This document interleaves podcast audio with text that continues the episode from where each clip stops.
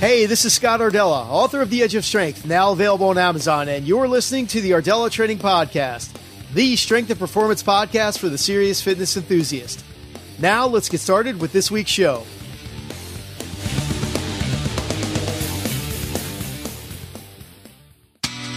Hey, if you're looking for a new high quality kettlebell, I've got a recommendation for you. My preferred kettlebell brand, due to exceptional quality and outstanding price, is the Rogue Kettlebell which I personally use. I recommend this brand if you're looking to add kettlebells to your collection or get started with your kettlebell training experience. The shape, the feel, the design, the quality is excellent, and I highly recommend it. To see the exact kettlebell I use, go to rdellatraining.com forward slash kettlebell. Again, that's rdellatraining.com forward slash kettlebell. You won't find a high quality kettlebell for this price anywhere else. So definitely check it out, guys.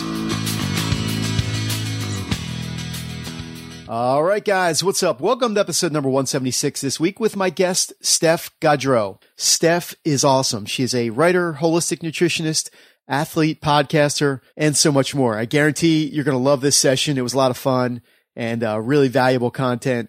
And I know that I enjoyed it and I'm sure you will too. So I'll tell you more about that in just a minute. First of all, a couple of quick things and then we're going to get right into the interview session.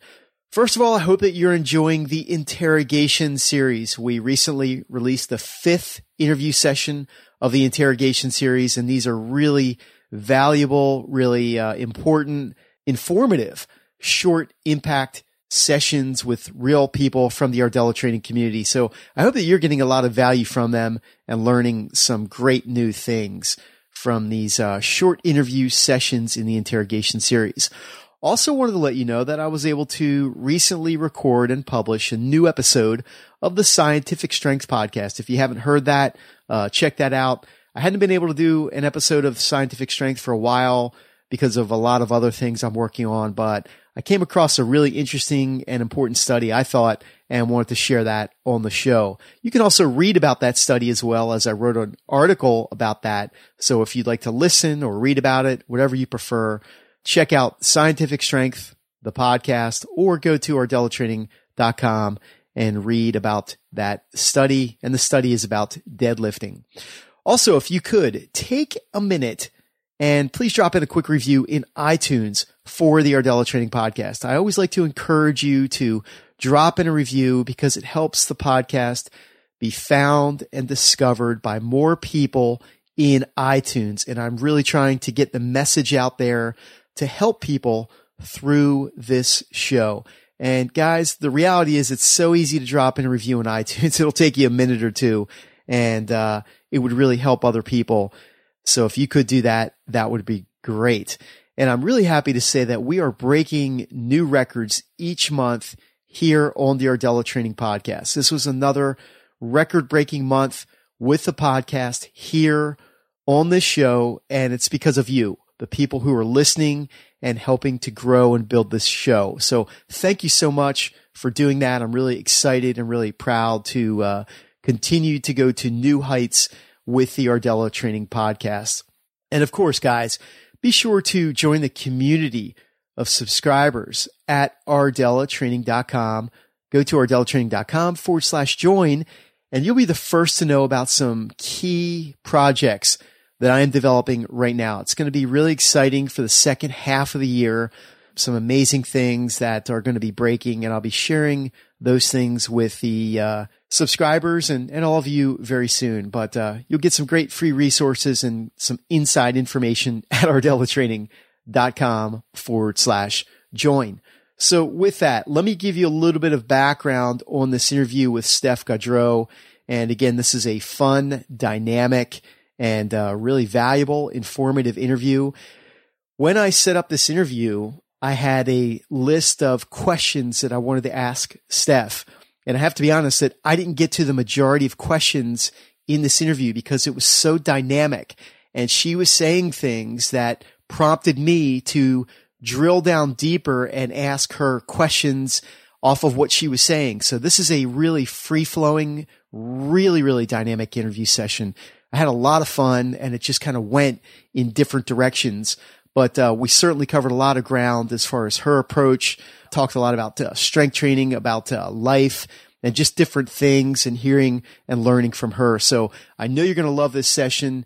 And uh, let me tell you about Steph here, and then we'll get right to it. So Steph Gaudreau combines a formal education in biology and human physiology with 12 years of science teaching experience.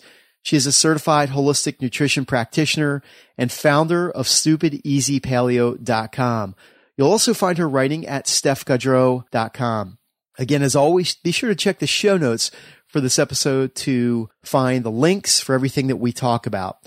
She also wrote the bestseller, The Paleo Athlete, A Beginner's Guide to Real Food for Performance. She wrote that in 2014, and she has her award winning book, The Performance Paleo Cookbook, in 2015. Steph is also a podcaster, and she's the host of Harder to Kill Radio. She's made a big impact on this industry, and she shares a lot of great insights in this interview session. So let's do it, guys. Let's jump into the interview. I really hope that you enjoy it. All right, guys. I'm excited to have Steph Gaudreau join the show this week. And Steph, thanks so much for being here. You're welcome. Thanks for having me on. My pleasure. So let's jump right into this and let's start with the Steph Gaudreau backstory. So how did you kind of get to where you are today? Uh, I've read about you on your, your great website, but I always like to hear from the guests kind of how they got to where they are today. Yeah, I'll give try to give you the condensed version sure. so that we're not here for three hours. exactly. but uh, but growing up, I had just kind of a an I would say pretty normal childhood. I was really into sports and stuff like that, interested in science. And when I got to college, decided to study biology and didn't really want to work in a lab because I, I kind of crave that human connection a little bit more than I thought a lab could offer me. At first, I wanted to kind of go into medicine, but then I, I sort of stepped back and looked at my uncle, who was a pediatrician, and I noticed how much he was gone on holidays and you know on call and and all kinds of stuff like that. And I kind of thought, oh, I don't know if that suits what I want to do either. So I I kind of took a third route, which was to become a teacher. And so I became a science teacher. I've taught all sorts of life sciences and stuff like that. But for the, for most of my career, I was teaching chemistry and biology and some, you know, different variations of that. So kind of a science nerd at heart. And so that's what I did professionally for 12 years until I woke up in 2012 and, and had a, a coaching experience um, where I was being coached and I it was a program to become a better athlete in terms of mindset. But one of the things that I took most from that program was actually that I was really unsatisfied with my career. And so I sort of embarked on a year and a half process to figure out what I was going to do and eventually get up the courage to leave my job, which I did almost three years ago. Actually, it's like a week shy of my three year anniversary of leaving my teaching job. So wow. in the last three years, I've been working for myself and took the blog that I had back in 2011 and eventually morphed it into a business where I help people learn how to eat healthier and create recipes. And now I'm sort of branched a little bit more into the strength training aspect of what I do. So I mentioned I've always been competitive at sports and stuff like that. And I've done all sorts of things. I mean, martial arts and soccer and all kinds of different stuff growing up. But when I was in my early 20s, I found mountain biking and I did that competitively for about eight years.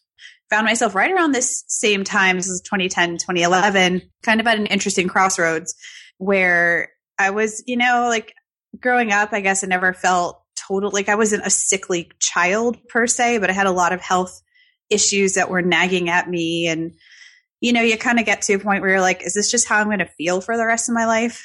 And um, so I decided to try a different way of eating. And I had tried lots of different things and essentially started adopting a, a gluten free, grain free way of eating that was focused on getting rid of processed foods and stuff like that. And lo and behold, I started to feel way better than I had in years and years and years. And my mountain biking got better. And I did that for, you know, concurrently with mountain biking for probably a, little over a year, but I was starting to get burnt out on racing bikes. Right. And I had done that for so long. I was also having some back pain and other things that I was just like, I need something different. And so a friend had challenged me to CrossFit to do a CrossFit class. And I was like, all right, I'll do that. And so tried CrossFit and kind of instantly hooked. And so I got involved in, and interested in this idea of building strength. And for the first time in a long time, found a lot of sort of peace and relief at the idea that I didn't have to worry about the size of my body anymore. Cause I was, as someone who races bikes, the, the goal is ultimately to be the smallest you can possibly be because of things like climbing up hills and power to weight ratio and all sorts of stuff like that. So I finally felt like I didn't have to be focused on what I looked like. I could just focus on what my body could do and being strong. And so that kind of propelled me into this, this area of strength training and Olympic weightlifting and stuff like that. So that's, that's kind of what I do now. Like I actually coach at a gym here in San Diego. I train here in San Diego and I spend the rest of my time online helping people navigate the world of nutrition and food. Fantastic.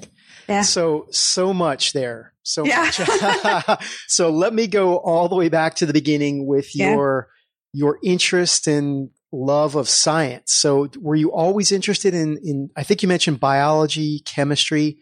Yeah. Was this something you were always interested in? And then how uh, much of a role does that play into your approach today? Maybe just kind of, especially with nutrition and yeah. how that, that plays into that.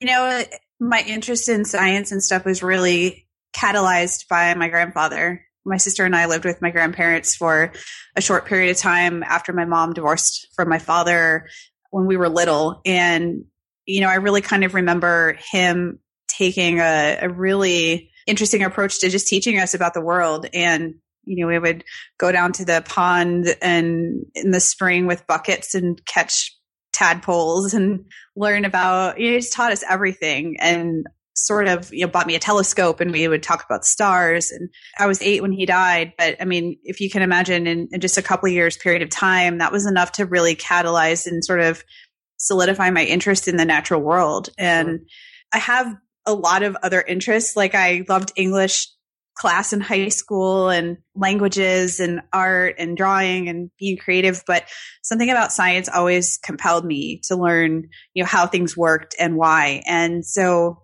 yeah that definitely plays into what I do today and why I'm interested in that sort of stuff and so I studied biology in college but I focused on human physiology which probably isn't much of a surprise because I was always just curious and really super fascinated about how the body works and, you know, we would be in science class and learning about the human body and kids would be like, this is gross. I hate this. This is weird. And I was just couldn't get enough of it. So yeah, definitely what I do today. I feel like I have a unique skill set in that I can do something like read a journal article and understand what it means and then communicate that to normal everyday people.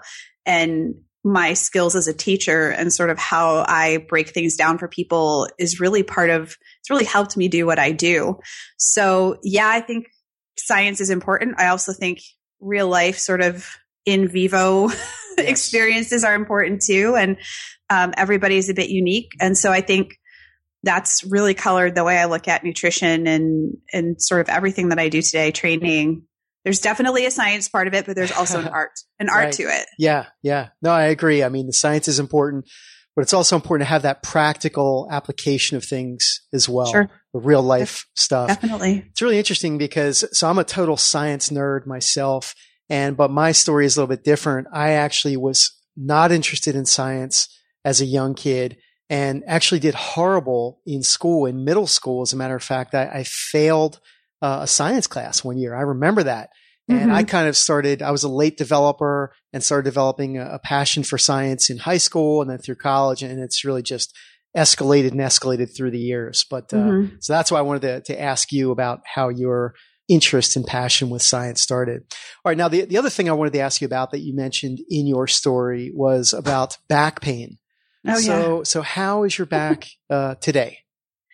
Well, it's really interesting because I actually just made a pretty well i don't think it's a huge decision but i made an important decision yesterday which is to take some time off of normal training to further work on my back strength and so back pain is is something that i've dealt with on and off throughout most of my life that i can remember and when i was racing bikes i was training for a really important race. It's a really long race, very arduous race. I mean, when I was racing bikes, I got to the kind of the, the end of my bike racing career and I was racing eight to 12 hours at a time. So this isn't just like go do a lap around the park kind of thing. And, and you can imagine the kind of strain that puts on your body. But I, I trained super hard for this race and it was kind of like my ultimate proving moment and got five miles into it. And I was just struck with this back pain and I thought, I don't know if I can even go on. And I had another, you know, 50 miles to go.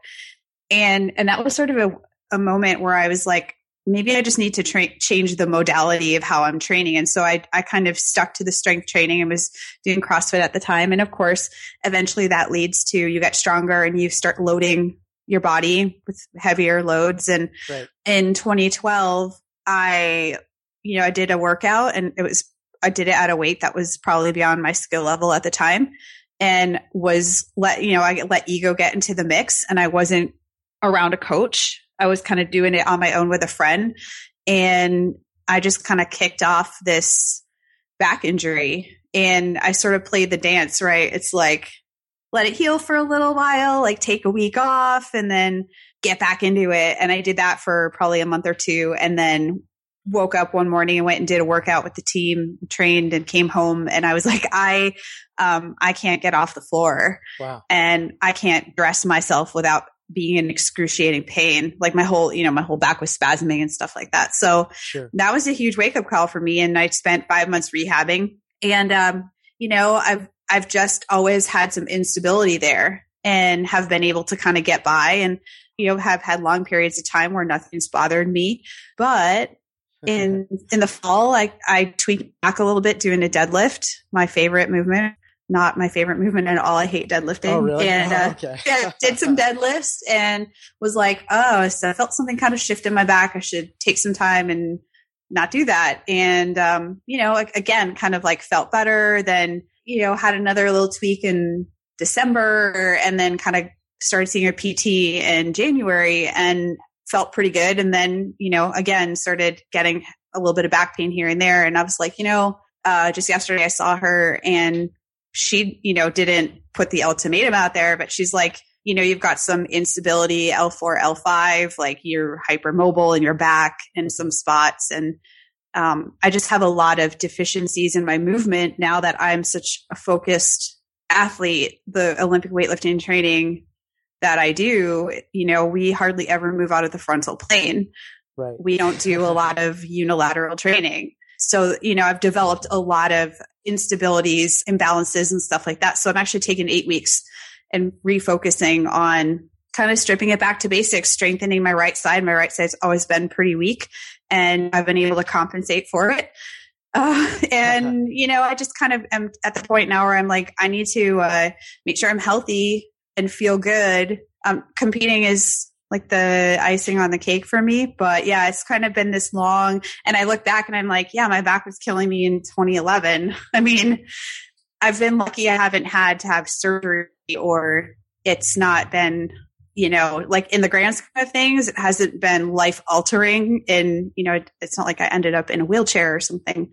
But at the same time, I'm like, quality of life and being able to move around and do the basic things that you have to do every day as a human being, like putting on your own clothes. I want to be great at that. I want to be strong and good at my sport, but I, maybe it's maturity. Maybe it's going through it already. I'm like, I think I'm just going to take a little bit of time and uh, press the pause button. The barbell is still going to be there, but uh, I need to strengthen up a couple of things and work on that stuff. Well, that sounds like a good plan. So yeah. no no barbell training then for about eight weeks for you. Yeah, there's really not any barbell training. There's definitely weights, so it's mostly mm-hmm. kettlebell and dumbbell focused. Okay. And uh, yeah, let me tell you what. Yesterday I did day one. It's four. The training is four days a week, and it's actually ironically I look back when I hurt my back the first time, and I'm like, I remember doing all this stuff, like, and it definitely did make me stronger. But you know, eventually you kind of revert back to or I kind of reverted back to just really sport specific training and developed a lot of gaps in that game. But yeah, I did a lot of this stuff yesterday and I came home last night and I just looked at my husband and I said, I am exhausted. Yeah. Like all the, stu- all the stabilizer muscles and everything that I, you know, people look at Olympic weightlifters and we move the bar fast and we squat a lot of weight, but that doesn't always mean that like for me standing on my left foot i can hardly maintain my balance sure you know sure. and and even um, just doing really strict slow extremely good quality push-ups I do five and I start to lose extension through my T spine. And, you know, so it's like those are areas where I need to strengthen. So, what is the plan or approach that you're doing for eight weeks? Is there a specific program that you're doing? Yeah. Okay. Yeah, a friend of mine, uh, Dr. Theresa Larson, owns a PT business, and and they primarily work out of gyms. Like they don't participate in a traditional PT model. Uh, they do things pretty differently, but they have a program called the Low Back Fix, okay. which is eight weeks long. It's four workouts a week, and they cycle between balance, uh, strength, and power. And so, yeah, that's what I'm doing, and I already can see where it's uh, it's going to help me out. I mean, it's hard. You, you think about like, right. for example, like I've been working on split jerks like crazy lately, and have been having some difficulty with my technique and stuff. And I'm like, uh, you know, for me being able to just strengthen my overhead position in sort of a, you know, like a strict pull up and stuff like that is something I should do. And when you're already doing four days of training every week and you're exhausted from that, it's hard sometimes to take the time to work on the other stuff that you probably should do. Right. So yeah, so that's what I'll be doing for the next couple months. Nice. So, you know, th- this back talk, I mean, we could probably continue to keep talking about that. There's so much to talk about. I've actually had a major back injury myself many years ago. I've talked about this many times on the show, so I won't mm-hmm. get into that now. Obviously, well, I'm a huge fan of the work by Dr. Stuart McGill, and he has a mm-hmm. great book out called The Back Mechanic. So for anybody that's listening that's interested in learning more about back health. And then one of the recent guests, uh, Steph, that I had on the show was uh, Dr. Eric Goodman, and he has a, a, system called foundational training. Not sure if you're familiar with that or not. Um, something fairly new to me, but I'm, I'm actually reading his book right now, and yeah. uh, he's had a lot of success with that. So I think somebody tagged me in it. Actually, I put a post up on my Instagram okay. earlier about sort of switching up my training for a bit, and people were chipping yeah. in with their you know, things that have helped them and stuff like that. And I think that's one of them that was mentioned. So, yep. I mean, there's a lot of different approaches. And certainly if you're doing an eight week program right now, then, you know, you go with that and try to work on all the things that you, you already mentioned. Yeah. And uh, hopefully you get back to the uh, the barbell pretty soon. So it'll be there waiting. You know, that's, that's the right. thing. It's not going anywhere. That's right. That's right. All right, so let's talk about your big picture approach to, and you touched on a little bit, kind of with nutrition and uh, and strength training. So how do you how do you describe how you help people and how you really optimize health, yeah. especially with women that you work with? Oh yeah, and that's a huge area. And I mean, I think never before have women had the opportunity to sort of, you know, and I, I interviewed people for my summit and, and stuff like that, and we sort of talked about you know, where did you get into fitness? And a few of my female guests were like, my mom did a taught aerobics in the 80s, you know, and you kind of think about that sort of stuff. And I think never before, when you look at the resources that women have today, have we had such an opportunity to work on building strength, but in multiple different capacities. And so what I see my bigger mission as and kind of my why is to help women discover the strength that they already have within them. And it, it doesn't look like just lifting barbells. you know, everybody comes in it from, comes into it from a different angle. And I don't want people to think, well, unless you do barbell training, you might as well not bother. But when you sort of look at this idea of strength, it's a fundamental, it's something we're born to have we're born to be these physical bodies that can move and pick things up and jump and run and hold things over our heads and have functioning bodies, but we're also sort of designed to think and grow mentally and have deep relationships with other people and that meaningful face to face contact and we're meant to feel good. Like there's no reason why people should feel like I have to walk around in this body that's revolting on, you know, like I truly believe that people can to the point where they feel good. And it's just sort of a matter of picking the right input. And sometimes that means that y- you go slow. And sometimes it means that you're quiet. And sometimes it means that you're exploring the softer side of your life and sometimes it means to go harder and reach for more and build strength and be kind of like raw, you know, like I'm going to go after it. I think everybody sort of, sort of looks out into the world and they're like, well, this person says I have to do this and this person says I have to do that. And I think it's really important to think about the fact that, you know, I saw, a, I think it was a blog post and it was sort of aimed at the like the yoga mentality of like, oh, be light. Everything is light and be the light. And the person was just like, sometimes I'm dark, you know, sometimes there's darkness in my life. And I think that it's important to point out that without the opposite thing, that concept wouldn't exist. Right. So everyone is a mixture of dark and light, strong and soft, quiet and loud. And right. it's, there is no one right or wrong approach for people. It's kind of what do you need at this moment in time to feed you and who you are. And, you know, I think that applies to things like nutrition and training very easily. You know, a lot of people are like, oh, you have to eat 100% gluten free, or you might as well just not even bother and crawl under a rock because you're right. failing at life.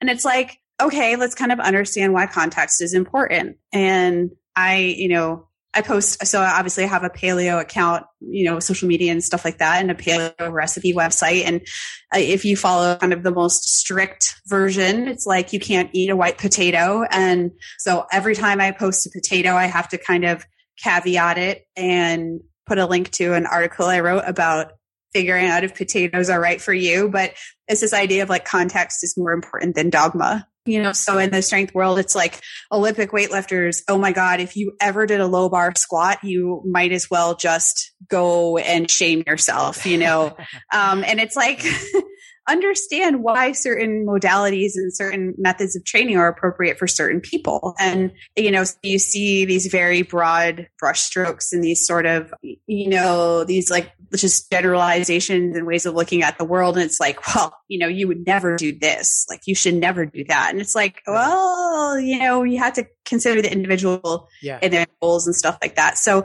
I try to be very open. Uh, the more I learn, the more I know I don't know very much and um, even sort of my own approaches to nutrition and training and stuff have changed. But I think we're all sort of students in the school of life. And I want people to understand that they can be strong no matter if they're a guy or a girl, like wherever you're at in your life, like you can start building strength, but strength takes many different forms.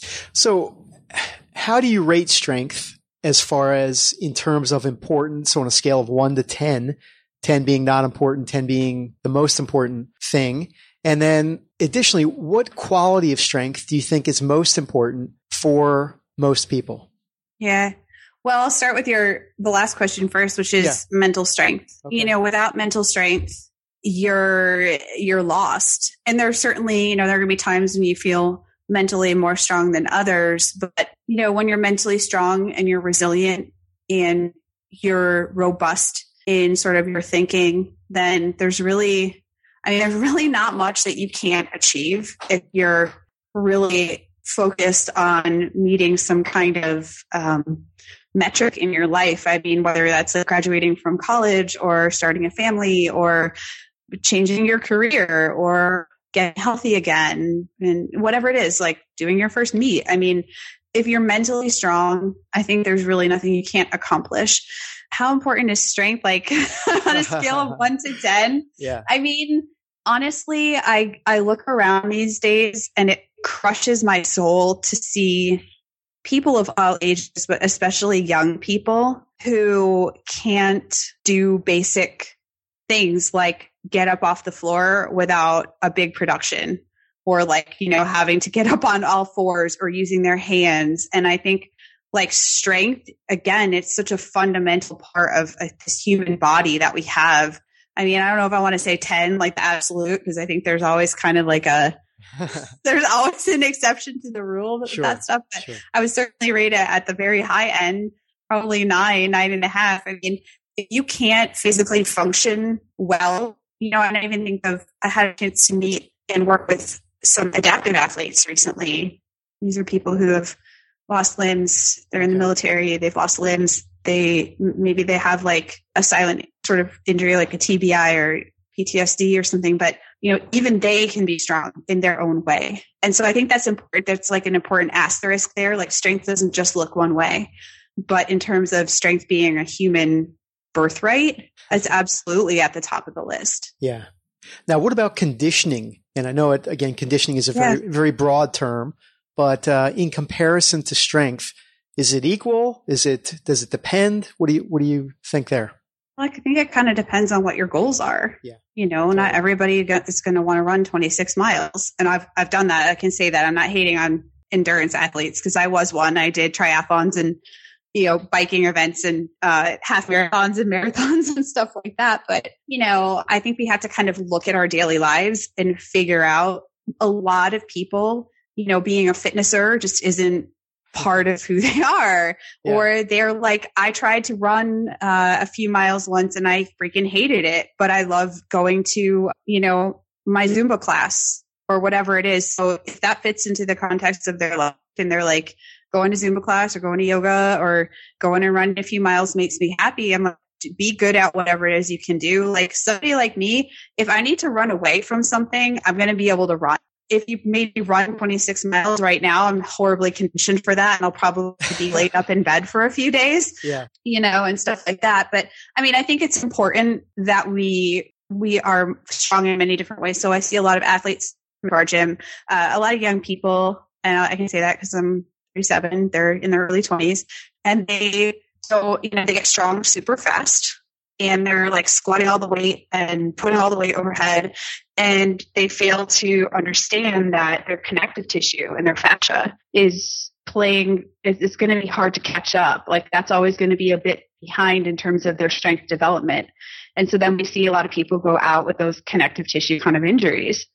Right. Because right like different parts of their strength are are developing at different rates. And so i think that's that's something important to mention as well. Like it's a complicated sort of thing, but I think you can be strong in many different ways. Like doing strength training can strengthen your heart and your cardiovascular system. Like, so a lot of times we like to, you know, pull out the one thing and be like, oh, running is bad for you, or like, oh, endurance, only endurance training is bad for you. And I'm like, you know, the poison's kind of in the dose a lot of times. Yeah.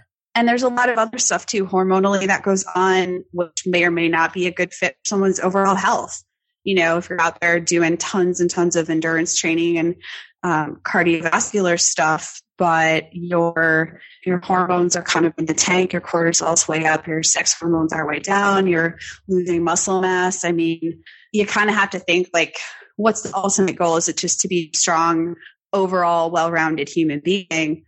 You know, right. Sometimes the extreme, it's like, it's like anything else. The extremes sometimes are the sexiest, but not always the most health promoting. Yeah. Yeah. I mean, it's again, there's so many variables in, in all this stuff. Uh, when you look at strength training, so you can do strength training if you manipulate the variables. Uh, mm-hmm. for conditioning, for example. So kettlebells is a great way to oh, sure. uh, build strength and conditioning. But there, you know, when we look at things, when we look at the whole human picture, we have strength, conditioning, mobility, flexibility, movement, coordination, motor control, all these things. And, and they're all important, right? Mm-hmm. But I think what we agree on, what we're talking about here is that strength is a foundational component to, to all of that. And then there are different levels of strength and different uh, types of strength that are very uh, dependent on an individual goals. So. Oh, sure. I mean, if the most basic is body weight strength, you know? Yes. And I kind of think about this too.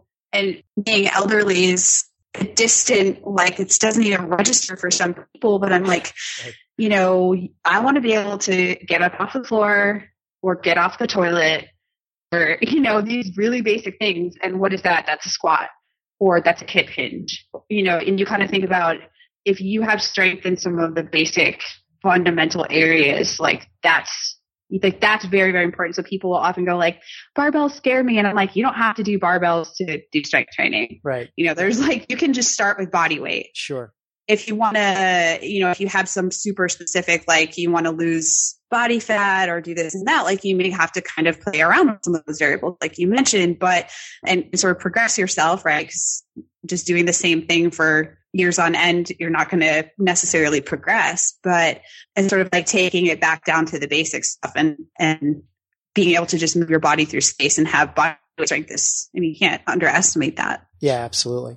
So I have one thing that I wanted to say, and you were talking about uh, getting older, you know, and I think Mm. that that's one thing I had this conversation earlier today and thinking about, you know, aging 70, 80 year old, being able to function Mhm. at a high level, being resilient at a high level, being an older person. And my buddy, Chuck Muchler, who's probably going to listen to the show. I think he listens every week. He had something that he said that really stuck out to me.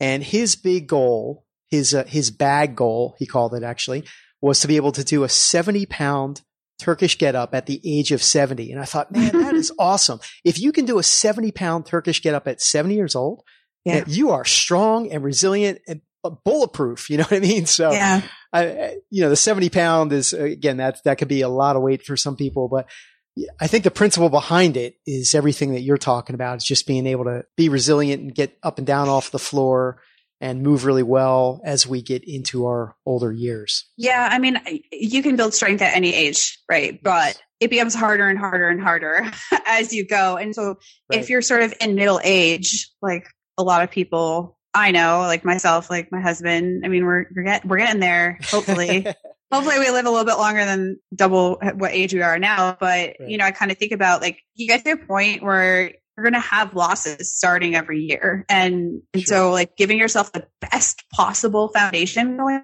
that is very very important.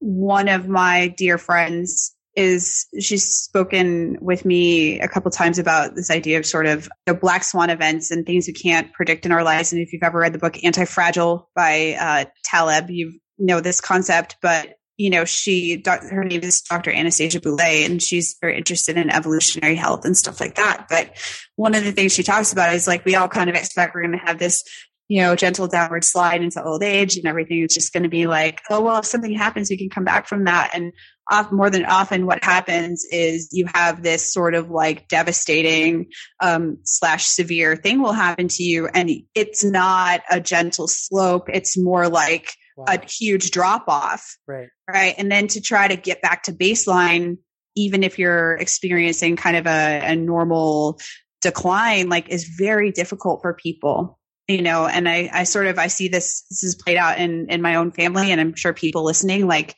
once you stop moving.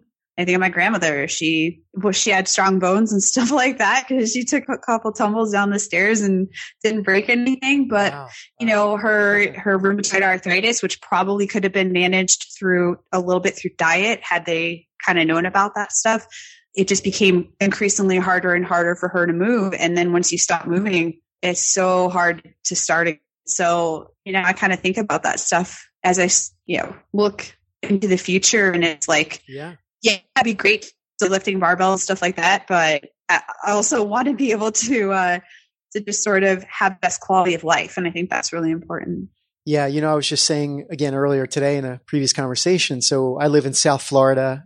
Was talking with someone in Boca Raton, Mm-hmm. and in Boca, particularly, there's a lot of uh, geriatric people. You know, high uh, elderly population, and every day, you know, I see people that have difficulty moving around, walking, getting in and out of their car. You know, I just want to do everything I can to prevent that. You know, when I'm at that age, I just hope that I move better, you know, and I, I have strength and mobility and uh, stability to to get up and move freely Yeah. for as long as possible. I mean, really. Absolutely. Yeah, I think there's a lot of loss of dignity when you take a look in sort of the, the aging elderly population in a lot of the Western world. And I was in Thailand a couple of years ago, but I was also in Bali uh, about five years ago. And there's this traditional sort of dance that's a very big tourist attraction. I watch these amazing, wise old men, you know, who like hardly had any teeth and Yeah. whatnot, but they were they was they were squatting down during this uh, ceremonial dance, and it was like over an hour. And Right. then afterwards, it just got up and walked away, and I was like, Yeah. "Holy crap!" Like that. I mean, Yeah. to me, that's sort of what it means to have dignity as you get older. And you know, I sort of look around in in the Western world, and a lot of people don't have a very dignified end end period of their lives. It's very sad. Okay, so I just remembered an amazing story that I'm so glad you brought this up because it, it made me think of this just now. So about a month ago, I was in West Palm Beach and I'm at an outdoor shopping mall mm-hmm. and I'm I'm walking and I see three older people that I'm guessing they were in their 70s or so, Asian descent, and they were just hanging out on a corner in this outdoor shopping mall, squatting, a full yeah. squat. And they looked comfortable. They were having conversation. I think they were just waiting for other family members or something like that. And I'm like, that is amazing. You don't see people here in America doing that. They wouldn't have the mobility to be able to do that at that age. And here they, they were, you know, just hanging out, just ha- having a conversation. And I watched them again. They sprung up and they, they started moving on. You know, I'm like, God, yeah. that is unbelievable. So I'm glad you brought that up because that's, that's a story I wanted to share somewhere on this podcast. So yeah, awesome. you know, I think that idea for a lot of people is just so abstract. They, yeah. They're just like, I could never do that. But, right. you know, there are some things you can do to take some steps like my husband and I both have standing desks and we move a lot throughout the day. We're actually trying to get rid of our couch right now. we haven't been very successful in anybody wow. wanting it, but yeah. we were at the Ancestral Health Society's symposium last year in New Zealand and heard from a wonderful professor who sort of was like, yeah, I, he had to have been, I don't know exactly how old he was, probably his early 60s. And he's like, yeah, we uh, don't have a couch. We got rid of it. And getting up and down off of the floor has become a daily practice. And you literally think about for how many people, yeah. how many people listening to this show right now is getting up and down off the floor something you do every day? Probably not many. Yeah. You know, unless you um do, you do some stretching or something like that, but something as fundamental as just sitting a lot and trying to do some things to move away from that. And, and I know a lot of people are like, well, standing in one place is also being sedentary, but there's more to it than that, you know, sort of moving your body and constantly yeah. adjusting your position and, and doing some active mobility and stuff like that. Well, here we go down another path because I had, you know, Kelly Starrett on my show. I think you had, uh, Kelly and Juliet on your show as well. We talked about desk bound. And ever yeah. since I did that interview with Kelly, actually during that interview with Kelly, I did the interview standing up and I'm standing up right now. Every every interview I've done since that interview session, I said I'm going to do all my podcast interviews standing up. So yeah, it's awesome. I love it. Yeah, and, I uh, also standing right now. very nice. Yeah. Uh, that's impact. That is impact right there. Yeah. all right, so let me ask you this: What is the uh, the single most important thing you do to to optimize health? If you had to say one thing you do to optimize your health, sleep. Really? What have you done recently or maybe not so recent to improve your sleep habits? And th- this is something, again, we've talked about a couple times here on the show. I think it's so undervalued, mm-hmm. uh, sleep. So what do you do? What are the, the key strategies you do to sleep great? Yeah, there's a lot of stuff. I want to just put this out there because I'm sure a lot of people listening to your show are very um, training oriented and stuff like that. People always ask me questions about recovery and stuff like that. And I'm like, sleep is way more important than training. And it's a, it can really, like, you see people react to that and they get really uncomfortable. Sleep is fundamentally more important than training. And we have a rule in our house unless we get seven hours of sleep or more, we don't train. Wow. We don't get to train. Wow. Okay.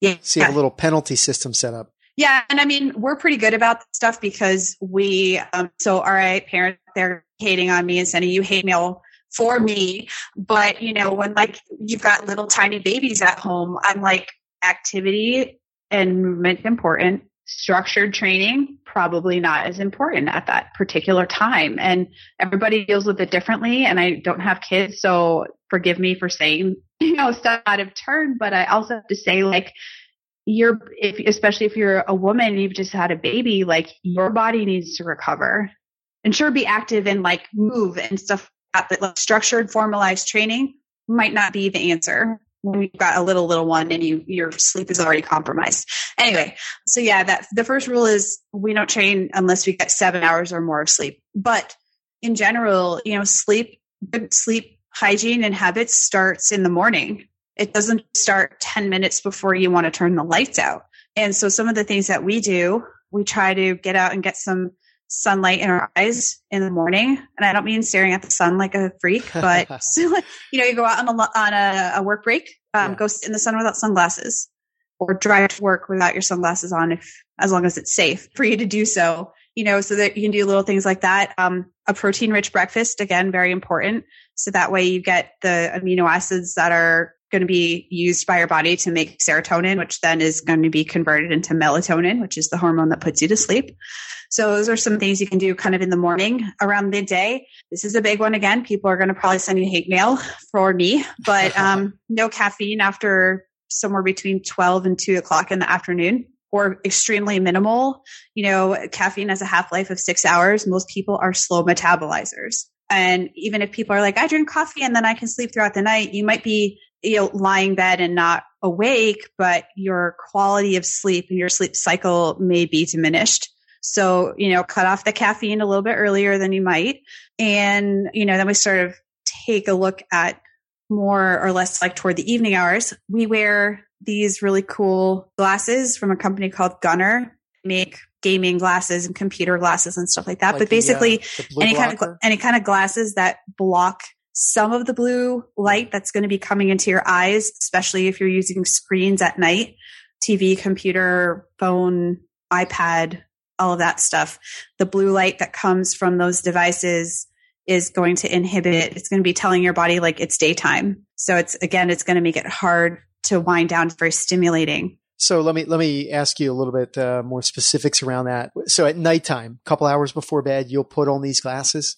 Yeah, normally around dinner time. I'm on. I mean, obviously, uh, in North America, Northern Hemisphere now, are sort of getting into the longer daylight hours, so it's light later. Yeah, we try to go around dinner time, so six or seven or so, and put those on. Certainly in the winter when it's getting dark at you know five five or six o'clock wherever you are, depending on your latitude you know, get those glasses on. We use things like salt lamps throughout the house. We have a cat who's very playful, and so uh, candles just aren't safe for us. But we have some salt lamps and turn those on for light and try to keep the environment dim or as dim as you can make it. And the glasses aren't, you know, they're not foolproof. They're obviously going to be sort of a, a band aid to the problem, but for some people, they their job may require that they be looking at screens or you're trying to catch up on social media or whatever it is. Um, there are some computer programs that have a screen dimming sort of function to them. Now the newer iOS update has something called sleep. And so that will actually uh, yellow your screen if you set it properly. There's another program called f.lux that does the same for, uh, for Mac. And I'm not, I think it's Twilight is the Android equivalent for Android users. So you can, you know, that's something you can do kind of actively to try to change the amount of blue light that's coming into your eyes. And then we like to say, and this is something we do in our house, like about an hour before we want to turn the lights out, we start getting ready for bed. And that could be anything from finishing the rest of the dishes to feeding the cat to taking a shower, brushing your teeth. Like we make such a big deal about bedtime routines for little ones, but as adults, we're like, I'm an adult. Yeah. I'm free. I can do whatever I want. You right. know, like don't tell me when to go to bed. I'm an adult.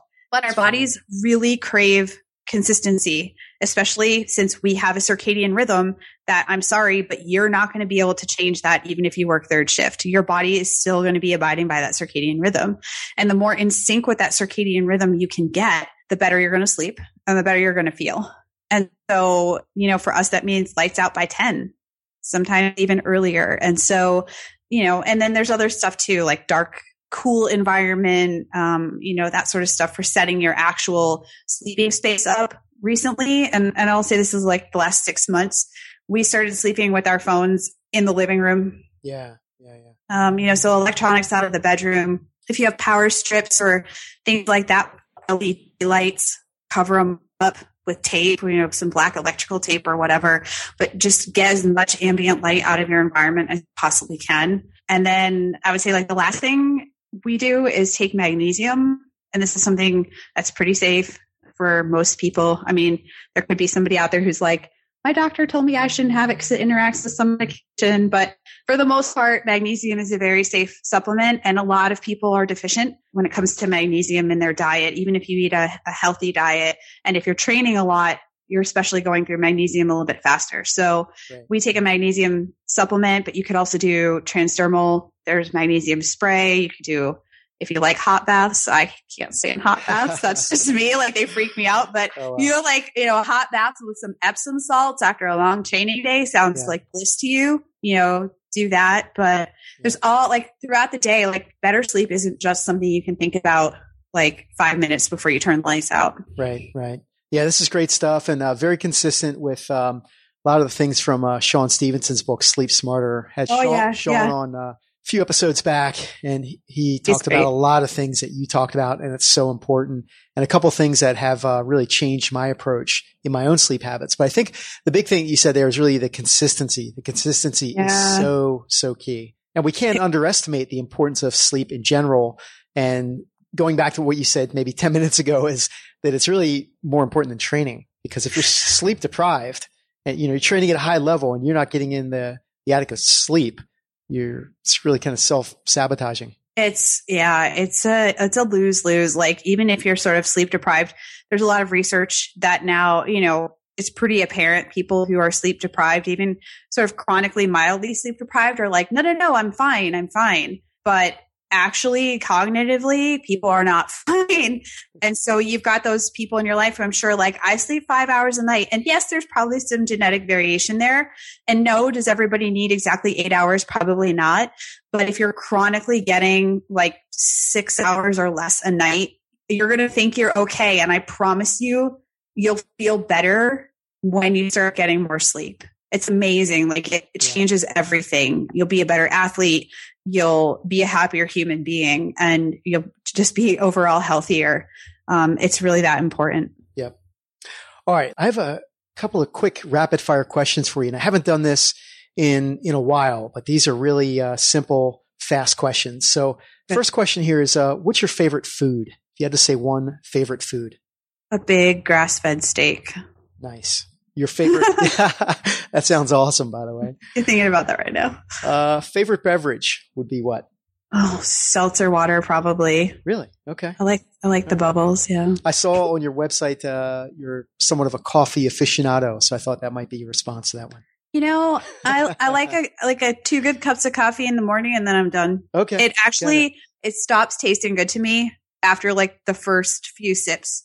But Okay. it's, you know, sort of a habitual thing. sure, sure. But yeah, yeah, coffee. Uh, coffee's coffee's probably a, a second. All right. All right. The third question is uh, your number one favorite exercise, and I know it's not the deadlift, Back squats. back squat. Okay. Oh yeah, all All right. day. Uh, the number one thing that pisses you off the most in fitness would be what? Oh, I can only choose one. Oh God, the word toning. Really? Okay. Yeah. Yeah. This idea of like lengthening muscles, like long and lean muscles Yeah. just drives me up the wall. Yeah. You know, there's a couple of words that aggravate me, and toning is one of them. So I would agree with with you on that. Yeah. And then the uh, the fifth question here is, what's your number one training goal right now? And actually, I think you already answered that earlier. Yeah. Right now is just to, uh, right now, right now is to heal my back and, Yeah. and to just become a, a better athlete all around. Uh, I say like longer term, I would love to, uh, stand on the podium at Masters Nationals weightlifting next Nice. year. Next year, all right. Yeah. Next year. All right. So you're a podcaster as well, and I did want to ask you about that. So tell us about Yeah. your show, the name of your your podcast, and maybe some of the highlights just off the top of your head so far. I know it's hard to keep track of all these great guests that we have on the show, but maybe something recent that uh, really stuck out to you that maybe even made a difference in in your life and and what you're doing right now. Yeah. So uh, actually, the one year anniversary of my show is coming up next week. It'll be a year on June 1st, and it's called Harder to Kill Radio. So I interview people who are out there making a difference because they're passionate about fitness, nutrition, or mindset work and, and obviously helping other people. So, so that's the premise of the show. And I say in recent memory, um, I had Kelly and Juliet on uh, this actually this week, this Yeah. episode 55, Right. which was really fun because I've had a chance to take Kelly's mobility seminar and uh, then met up with him another time when I was living in Scotland with my now husband. But I'd say the show that I just was like, oh, I don't feel alone anymore was my friend Shane Farmer, who is he was one of the coaches at CrossFit Invictus, and I had a chance to again sort of train alongside of him and also learn a little bit of rowing technique from him. But Shane's kind of on a similar path with his, with his life and sort of an entrepreneur who's trying to make his own way. And we just uh, we talked a little bit about rowing in that episode, but the uh, we kind of had this like really cool heart to heart conversation about fear and making the leap and our continual growth and learning process as humans and as business owners. And it was just a really fun show. I'd say the other really fun show that I did was with Dr. Steven Platek, who uh, he studies sort of the evolution of attraction, which is a very interesting topic. But we, the masters athlete in the grid league, we just nerded out on like how to be a slightly older kick ass athlete and be a strong human being. So that show was really fun because it was kind of science, kind of nerdy training nice. and stuff like that. And that one was, that was way back, I think in the twenties at some point. Excellent. Yeah. So I've heard one of your podcast episodes and I couldn't remember who it was with, but I'm pretty sure now it was the Shane uh, Farmer interview. And yeah. I've, and I didn't get to all of it yet, but what I did hear was awesome because you guys got into some really good, good topics and discussions about entrepreneurship and you talked about uh, habits, if I remember. Yeah, yeah, the, yeah. So I get that. That was really good. I, and I've got to finish listening to that episode actually. Yeah, so, yeah, awesome. and it's cool. Like, there's a lot of us here in that are based out of San Diego. Shane's one of them, and uh, it, I actually just know. I I think I'm super lucky because I know a lot of really cool people. Like people that are really making an impact in the lives of others, and uh, a lot of them happen to live here in in San Diego. So it's it's fun to know people in real life. Yeah. And then to have them on the show, there's a there's a lot of context, and that that definitely I think shows through in the quality of the discussion and and the sorts of things that we we talk about. Definitely. Yeah. All right. So a couple more questions. The uh, question I love to ask all my guests is, what's the one book that you recommend the most to others? Oh, oh, this is a hard question. Um, I think the book that impacted has impacted me the most professionally. Like, okay, so my my like personal answer to that would be something would probably be Lord of the Rings, but that's just because I'm a oh, huge okay. Tolkien nerd. But um, but the the book that sort of really just I was like, I can't. This book is amazing. Uh, is the Talent Code by Daniel Coyle, and it's not a new book. Uh, it's been out I think since 2009, but that book really sort of again like there's a science component talking about myelination of neurons and like learning. And as a coach it just brought a lot of stuff to the forefront. And i just thought a lot about like how do we how do people get good at what they do? And i don't think you know when you when you t- step back and take a more scientific approach to this concept of talent and, you know, some people might go their entire lives without trying something because they're like, I just don't have the talent for it. And it's like, you know, again, I think that opens up a huge world of potential for people. It's like if you want to get good at something, you can get good at something. Um, but there's sort of a, an interesting formula of the right things that need to come together. But at least from an athlete development standpoint, from a business owner standpoint, uh, from a human perspective and and talking about learning and and just this like you know lifelong pursuit and how we uh, get good at things and why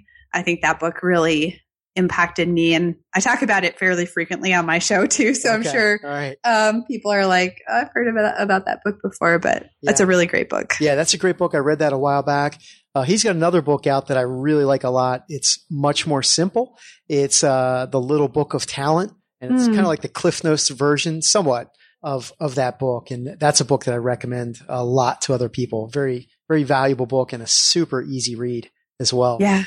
All right. So your website is uh, stephgaudreau.com uh, tell people a little bit about the website and where should people yeah. go when they start there and also tell us a little bit about other things you have going on i know you got a lot of projects and things that you're doing so share yeah. a little bit about that yeah so uh, i started stephgaudreau.com back in january and it's sort of a way for me to explore this idea of strength and its many different facets and so there, there are some blog posts on there. It's not a blog centric website at this point. I've definitely paid my blogging dues over at stupideasypaleo.com, which is my recipe website. So if people are looking for, you know, gluten free, paleo friendly, healthy recipes that don't take a million years to put together and taste pretty good, then uh, you can go over there and there's lots of articles and lots of blogs over there. But the new site is is focused more on um, giving people the resources to develop those different aspects of strength, physical, mental, and sort of I, I guess I call it spiritual, but it's it's more you know emotional and stuff like that. So sure.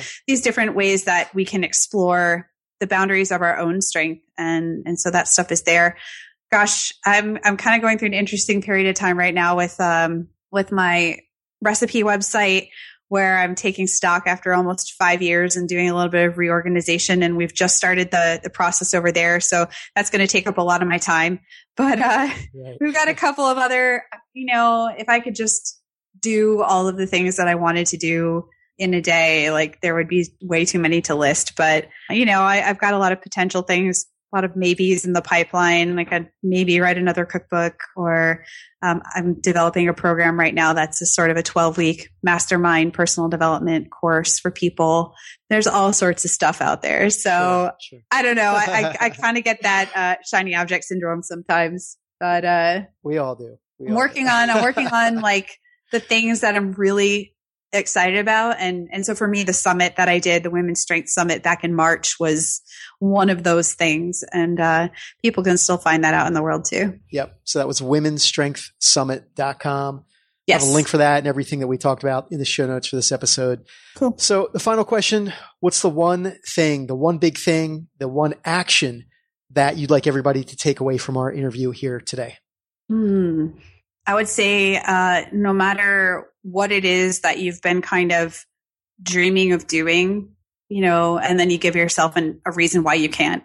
You're like, oh, I would love to start my own business, but there's always a but there, right? So I would say my my one thing is to just take a tiny the tiniest step forward toward that today whether it's you do 15 minutes of googling on it or you talk to a friend who you trust or you just take out a piece of notebook paper and write down all of the things you would be excited to do regarding that one thing. It could be anything, you know, a particular event, you know, talk to somebody you who's had your eye for a while. I mean, I don't know. You just kind of think about all the things that people are like, oh, I would really love that, but I can't for X, Y, Z. It's to just do, do something today. Like, don't wait for like, oh, Monday, I'll start Monday.